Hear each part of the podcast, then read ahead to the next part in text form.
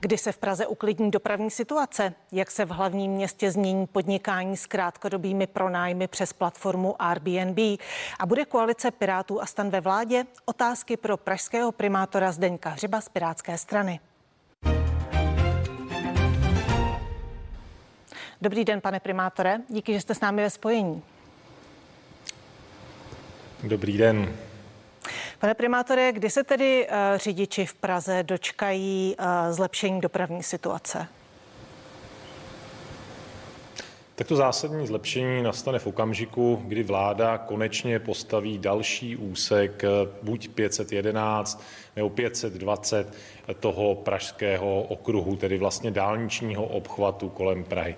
Co se týče toho úseku pět set jedenáct, tak tam nastal problém v tom, že podle Ministerstva pro místní rozvoj já jsem příliš usiloval o tento úsek a tudíž byla předána ta druhá instance, to znamená vyřízení odvolání z Pražského magistrátu do jižních Čech.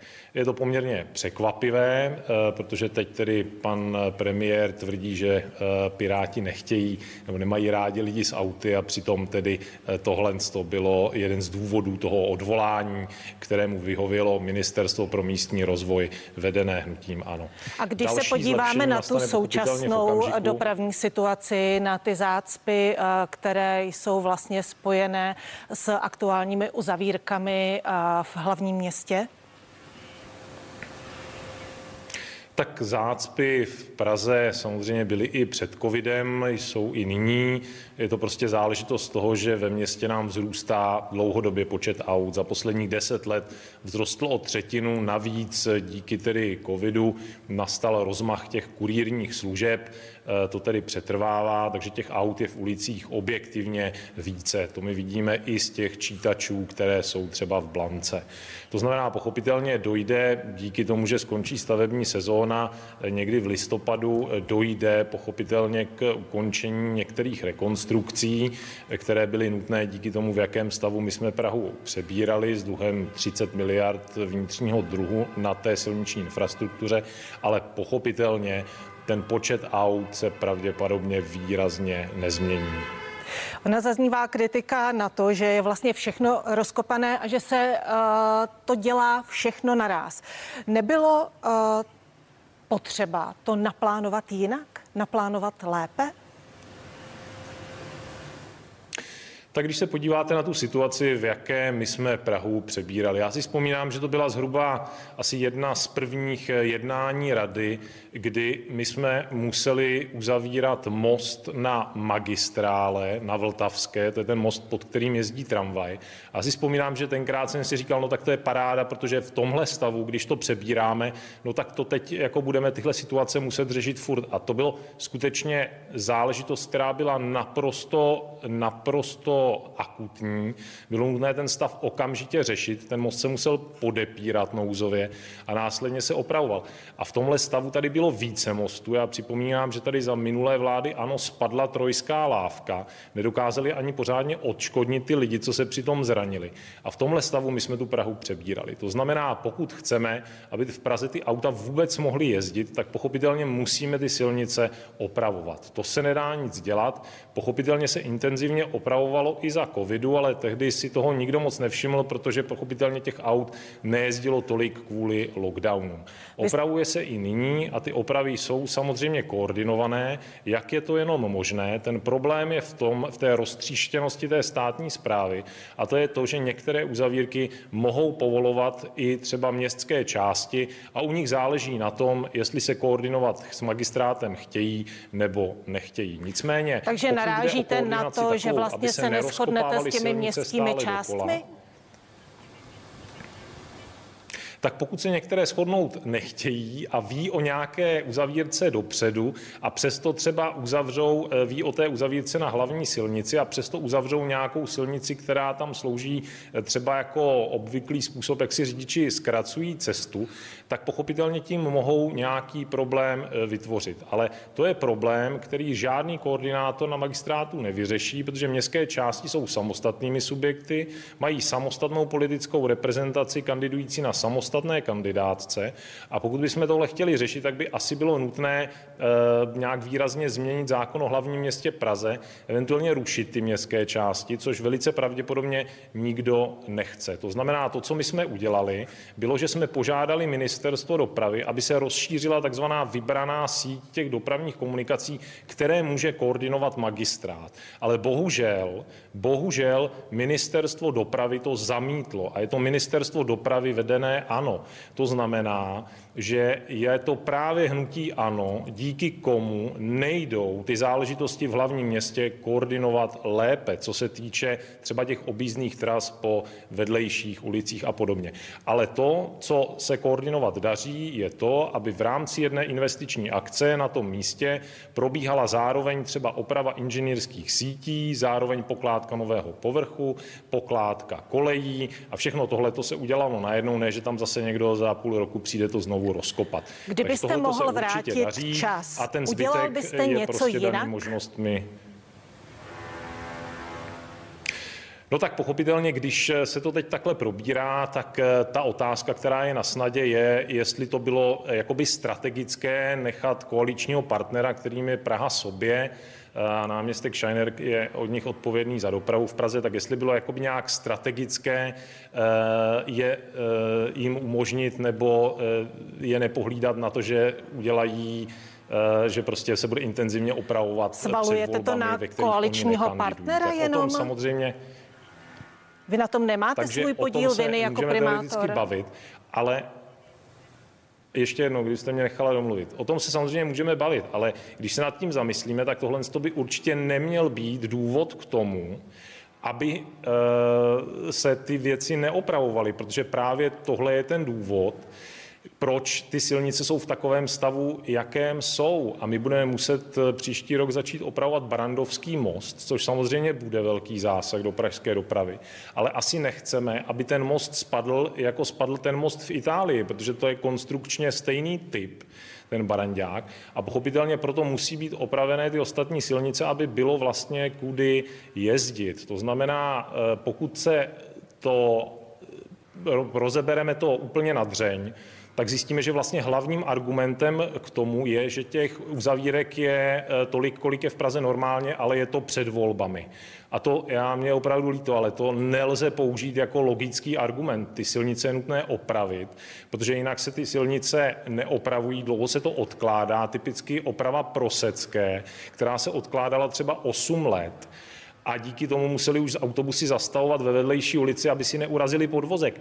Tímhle způsobem to město není možné řídit tak, že se dělá jenom to, co je jako možné mimo volby, protože ty volby jsou každý rok a nemůžete lít ten asfalt v zimě, takže to bychom nikdy neopravili nic. Přesto tedy vrátím se k té otázce. Nechala jsem vám, vás domluvit, odpověď na otázku jsem neslyšela. Zříkáte se odpovědnosti? Já se žádné odpovědnosti nezříkám, proto jsem přijal pozvání do vašeho pořadu, ve kterém se tady bavíme o dopravě. Ale je nutné počítat, uvědomit si to, že za dopravu je v Praze odpovědná Praha sobě, což je místní hnutí, které v těchto volbách nikam nekandiduje.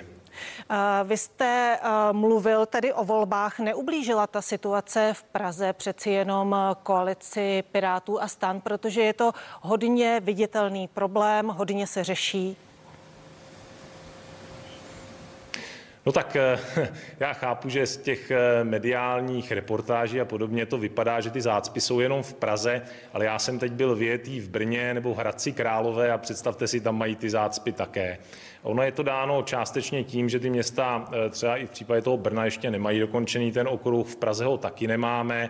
Je to známá věc, že ten okruh staví, respektive nestaví příliš vláda a pochopitelně v momentě, kdy máte ve městě obchvat, tak ta situace se pochopitelně výrazně zlepší. To je dlouhodobý problém.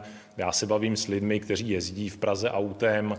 Já ostatně také auto vlastním, také je občas používám. To znamená, ty reakce jsou jednoznačné, ta situace je velice obdobná, jako byla dříve. Pochopitelně tím, že se zlepšila ta koordinace, by to mělo být trochu lepší, ale je tady prostě víc aut na vozovkách, takže to jsou vlivy, které působí proti tomu. Mým dnešním hostem je pražský primátor Zdeněk Hřib z Pirátské strany.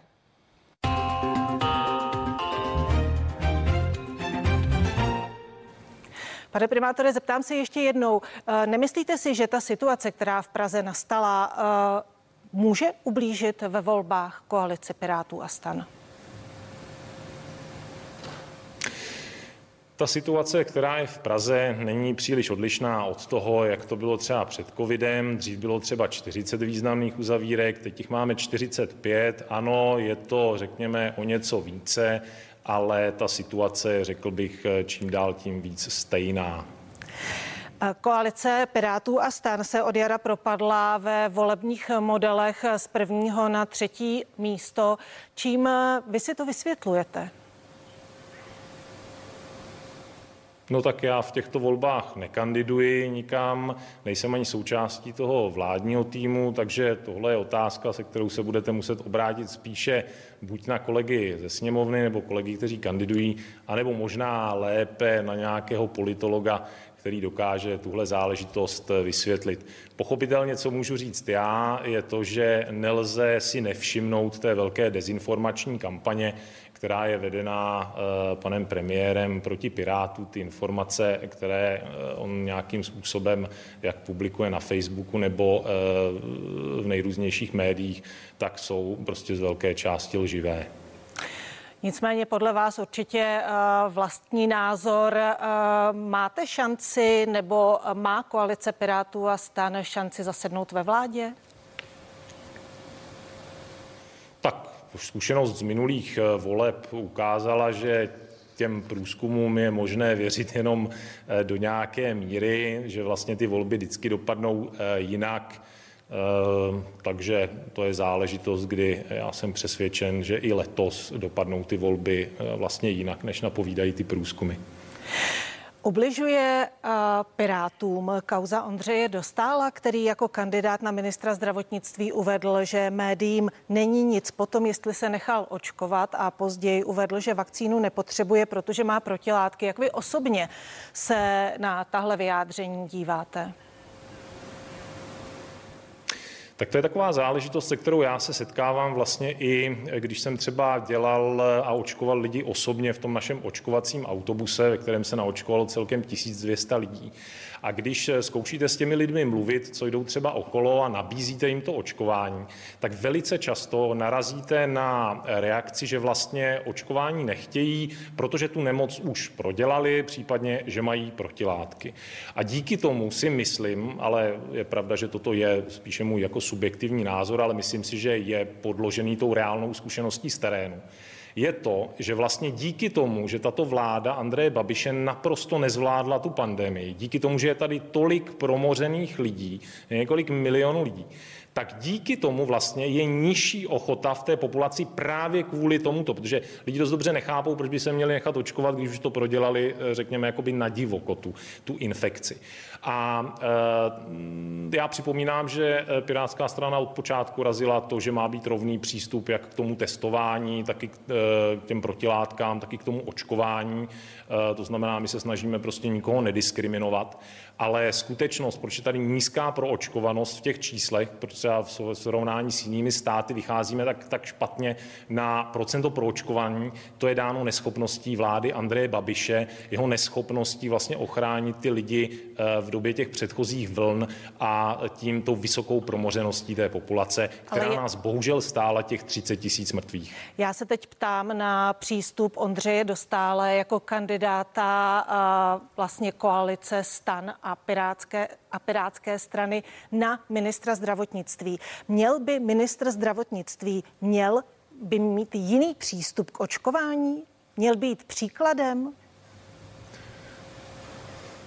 Já vám teďka úplně nerozumím. Piráti od počátku podporují to, že chceme, aby bylo jakoby možné se očkovat zároveň, abyste mohla chodit do hospody třeba nejenom očkovaná, ale třeba Takže ve vašich očích nediskvalifikuje uh... Ondřeje Dostála jako kandidáta na ministra zdravotnictví to, jakým způsobem se k očkování staví?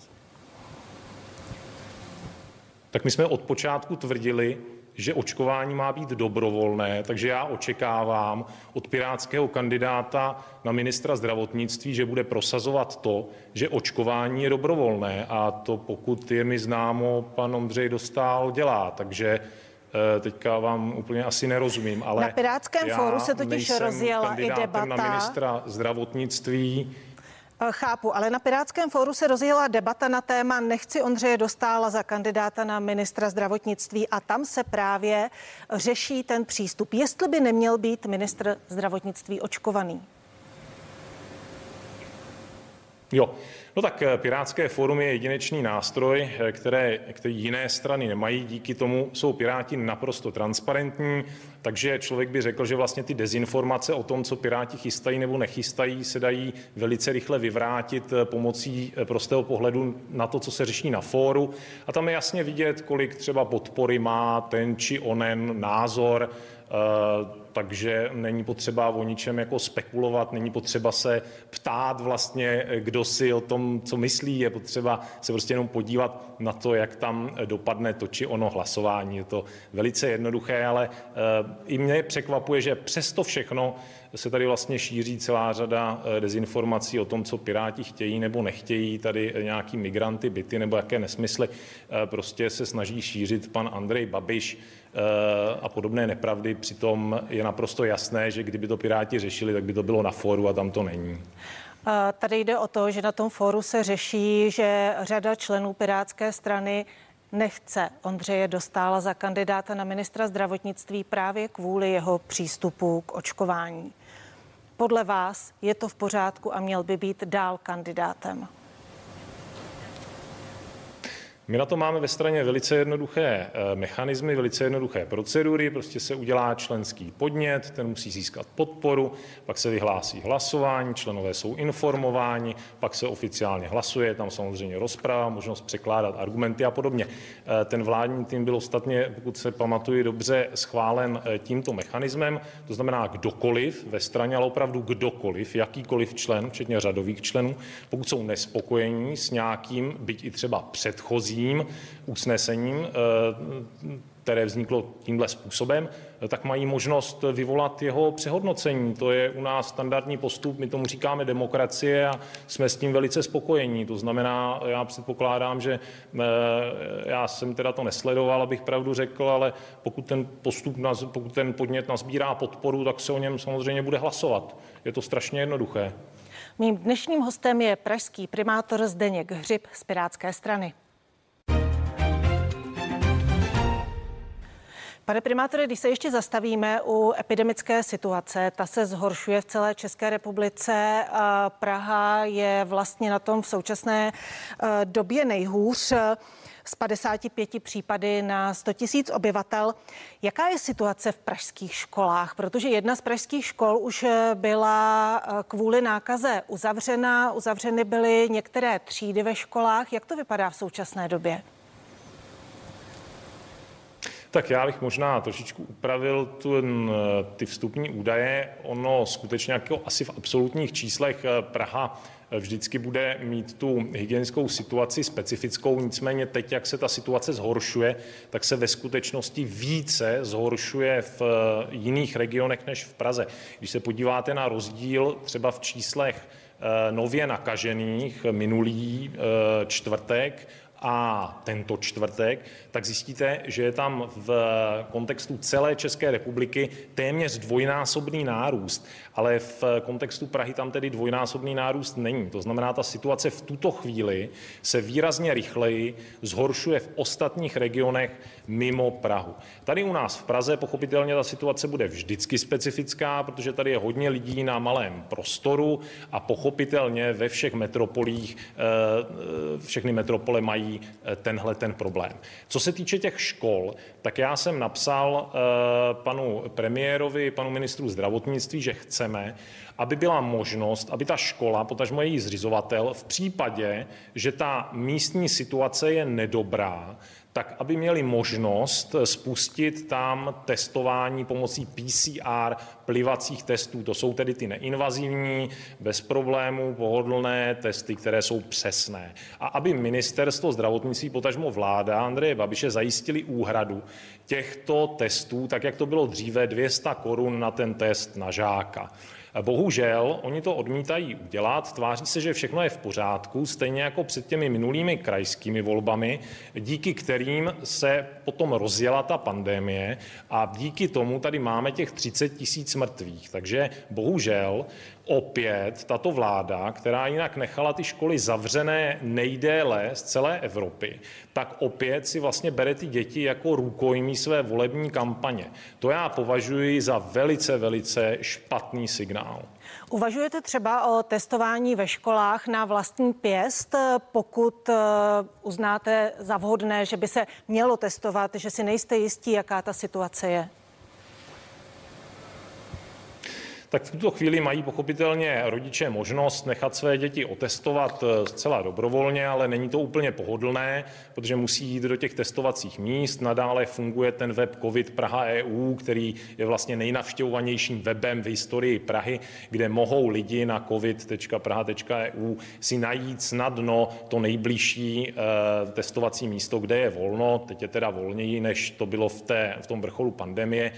Tenkrát, tenkrát, to bylo, tenkrát to bylo nadspanější ty, ty testovací místa.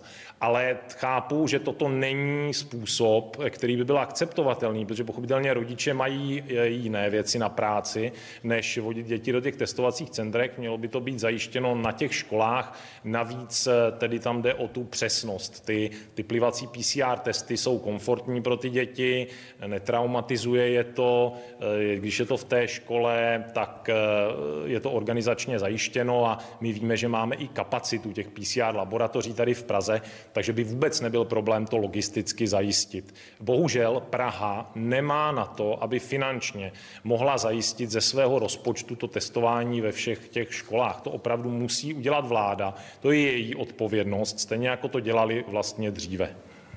Říká můj dnešní host, kterým byl pražský primátor Zdeněk Hřib z Pirátské strany. Díky za to. Díky. Ano. Pořad K věci je u konce, ale za chvíli je pro vás připravena zpravodajská relace. Tak se dívejte a užijte si hezký den se C N N Prima News.